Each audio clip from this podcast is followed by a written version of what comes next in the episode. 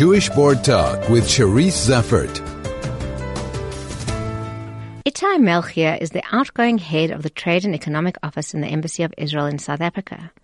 Since arriving on our sunny shores in 2012, he has worked tirelessly strengthening relationships between the two countries.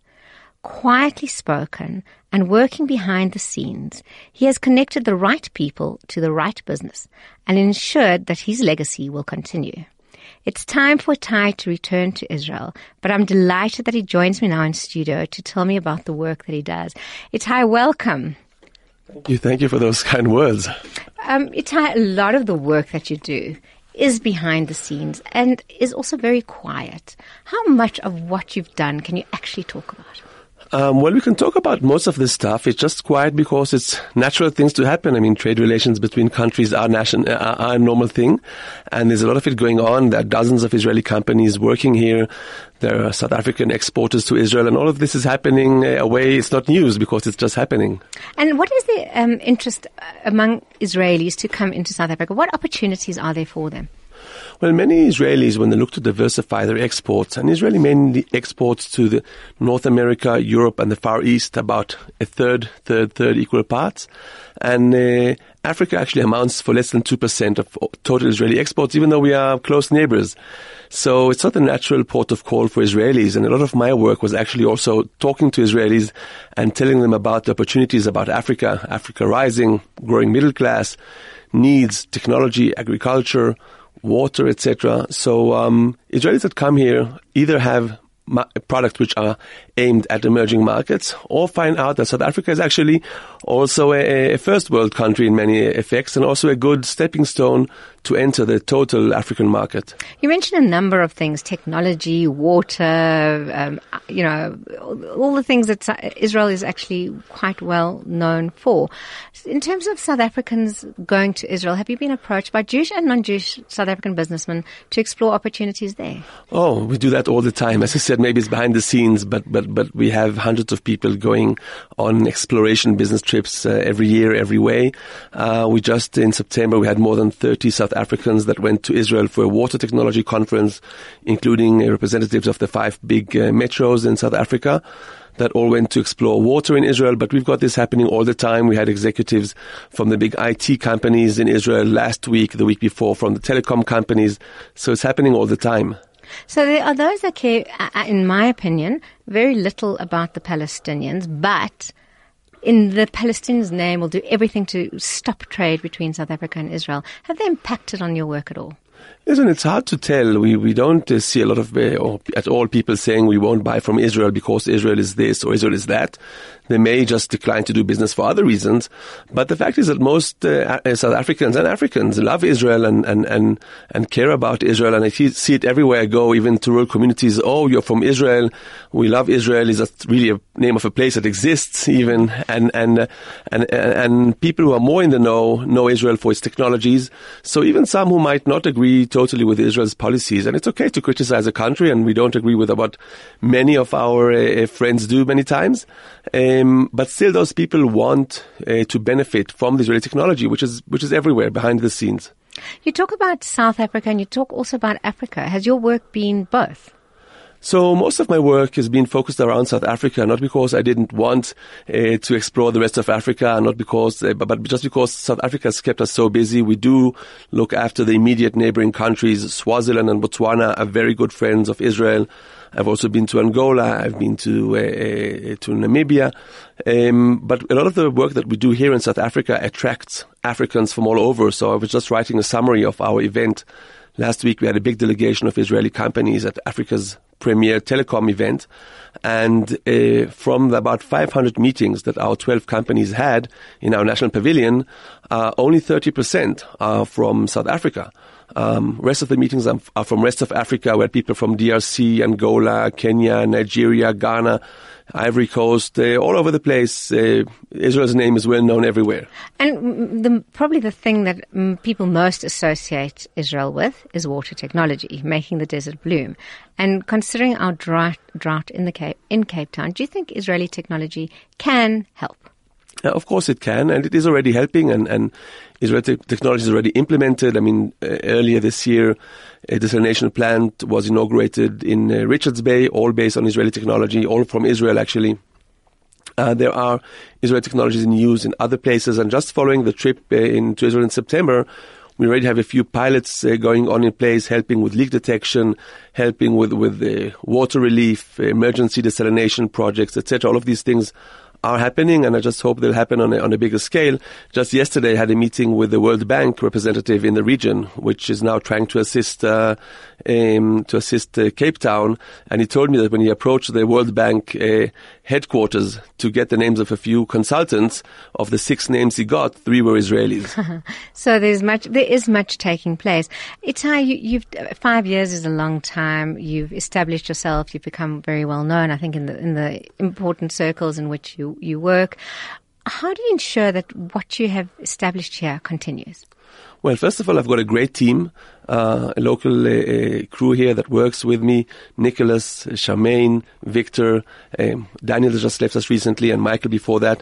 And these people keep working for the office even after I'm gone. And a lot of the work that, that you're giving me credit for is actually their work. And each one of them in their respective sectors has built up contacts with the local people. So when my successor comes in January and has already been here and met with some of the key people and, and of course with the team, um, then he just has to uh, hopefully step into the shoes and just make sure that the the, the guys keep uh, and Charmaine keep doing the good job they've been doing so far.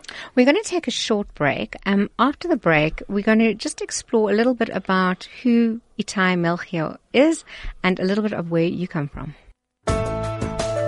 Jewish Board Talk with Cherise Zeffert and I'm talking to Itai Melchior, who is the outgoing head of the Trade and Economic Office in the Embassy of Israel, South Africa. Um, Itai, one thing about your name that I recognize is that it has something in common with a book I have at home that talks about the um, the brave kind of movement of Danes, Jewish Danes, during the Second World War when they were safely moved to Sweden. And the author of the book is Melchior. Is that any relation to you? Yeah, well, that, that'll be my, the memoirs of my grandfather. But both my parents, being Danish, were on those boats uh, fleeing the Nazis uh, that had overtaken Denmark to safety in Sweden. Um, my father was five years old at the time, and, and my mother was one year old. So it's your family originally is from Denmark. I, I know I've spoken to a Danish community member, and he was talking about how far back the Jewish community in Denmark goes. Yeah, well, that, that in itself is an interesting story, uh, maybe for another time. But in essence, the Jews were actually invited uh, to Denmark. Copenhagen was a laid-back, small uh, port town, and the king at that time thought that bringing Jews there will actually help him develop the town and increase the trade. Did it? Yeah, yeah, of course, of course it did. Uh, I mean, I don't think that the Jews in in in, uh, in Denmark are as entrenched in economy as they maybe are here, uh, but certainly they, they they have been found everywhere. I've had an uncle who was a member of parliament and a minister for many years, um, and and they're certainly part of society. And, and I think that that the the fact that the Danes had the, that feeling towards the Jews uh, during the 1940s and and helped the Jews so extensively is unprecedented. And you still have family members in Denmark? Yeah, well, I have a few family members there. A, a big part of uh, my family actually made Aliyah of of uh, of uh, my, my, 17 uh, uh, cousins uh, from my father's side. 13 are living in Israel, and the, the remaining are still in. Copenhagen? Some are in, still in Copenhagen, Oslo, and London. And do you have kind of an emotional connection to Denmark still? Yeah, well, I know this is about Israel, but I actually love Denmark. Copenhagen is one of my favorite cities in the world. And, and if I didn't have to go back to Israel as a Jew, then probably that would have been my choice of a place to live. Because I'm sure your parents must have spoken about that historic episode. Yeah, well, it, it comes out from time to time, and my father is invited a lot to speak about it. Actually, recently was invited to speak about it in uh, Japan, in a community that that uh, is very has strong con- connections to Israel. I, I, J- Japan is one of the countries that I possibly love most. So I think we're going to go on a tangent, but possibly we should go back to the original topic. And that is, of course, the work that you have been doing over the last five years with regard to strengthening Israel South African ties. Um, I mentioned at the beginning of the show that there was a proposal of a downgrade between uh, the, of the South African embassy in Israel. What do you think the implications of such a move would be for the economy of South Africa? Well, while I understand again, and, and, I said it's okay to criticize Israel, and not everybody in Israel agrees with Israel's policies, so it's okay for, for another government to disagree. Um, um, I think it's only fair that you, you criticize. Um, that said, I think that the downgrade uh, is is counterproductive in, in many ways. I mean, the first one is political. I don't think that that is going to have the outcome, the desired outcome. That's not what's going to change the, the scene. And I think that a, a stronger South African involvement in the conflict would actually maybe even help get to a resolution. But of course, to be to be a, a good negotiator, you have to be neutral, and maybe that's part of the problem. But also on the economic side, so even though Israel trade with South Africa is not significant in numbers, when you look behind the numbers and you see what Israel trade actually uh, stands for, you understand how important it is. And people don't know that most of the time when they're having fruits and vegetables, those are, are produced using Israeli technology. When they're speaking uh, on the phone, regardless if it's a landline or, or, a cell phone, they're using Israeli technology.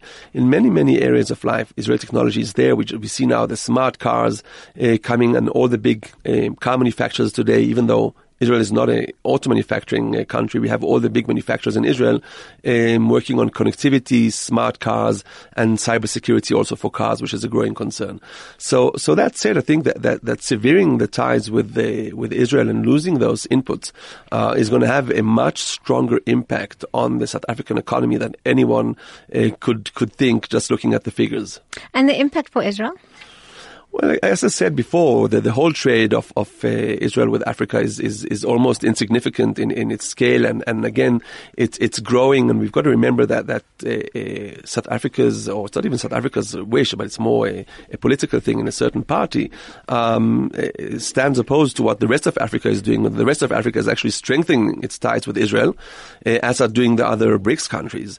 So, so it's not going to have an effect on Israel in any way.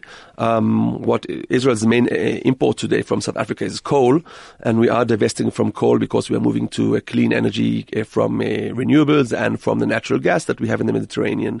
So, so I, again, I don't think that is going to have the effect that some people wanted to have in Israel, on Israel, but it's going to have a much graver effect on South Africa. And not only is it going to be a more serious effect on South Africa, but it's again going to impact uh, uh, the weaker parts of society because the rich people can get by with anything, but it's the poor people that need food security that cannot afford to pay more for their crops because more expensive methods are now being used or more water is being wasted. And there's also, also, of course, the tourist industry that we haven't touched on. But last night we had an amazing discussion around the cultural and religious impact on a downgrade would have on both Christians and Jews. And I think the sentiment was that there's such a strong spiritual connection to Israel that any consideration of a downgrade would emotionally impact on our community? Well, South Africans are very fortunate because um, our countries share a visa waiver agreement, which means that South Africans can just get on the plane and, and go to Israel. Um, this also we have with Botswana, which is a very good friend of Israel. Um, and, and those are the only countries in Africa that enjoy this. And, and I see people that need to go to Israel from other countries, even, even if it's just on, on a business tour with a letter of invitation and everything, not even talking about a tourist that just wants to mm. go and, and, explore and has to explain to a, to a, a visa clerk in an embassy or through a courier why he wants to go. So of course it's going to have a very negative effect on, on, on South Africans going. And, and tourism is, is big and growing, and I think Israelis are, are becoming more and more aware. We see the numbers growing every year of Israeli tourists coming to South Africa. And of course, that's also a lot of money. We, we estimate that the Israeli tourists uh, leave in South Africa more than half a billion rands every year, um, creating uh, hundreds, if not thousands, of direct jobs. Um, and again, it's a weaker part of people who give services in the tourist industry that are going to get impacted by such a move. Um, just this week, tourism in, in uh, South Africa was in the headlines in Israel, maybe for the wrong reasons, but uh, a, a, visiting uh, Israeli celebrity, known person, uh, doing some walk with, with lions was actually attacked by the lion, ah. and that uh, made it to the headline news in Israel. So it's been in the news. I don't know. I'm hoping this is true news, but I understand also Gal Gadot is planning to visit Cape Town. Um, this I haven't heard. I'll go tell my kids. I think that's quite exciting news for all South Africans. Um, it's uh, you going back to Israel after five years. What will you be doing there?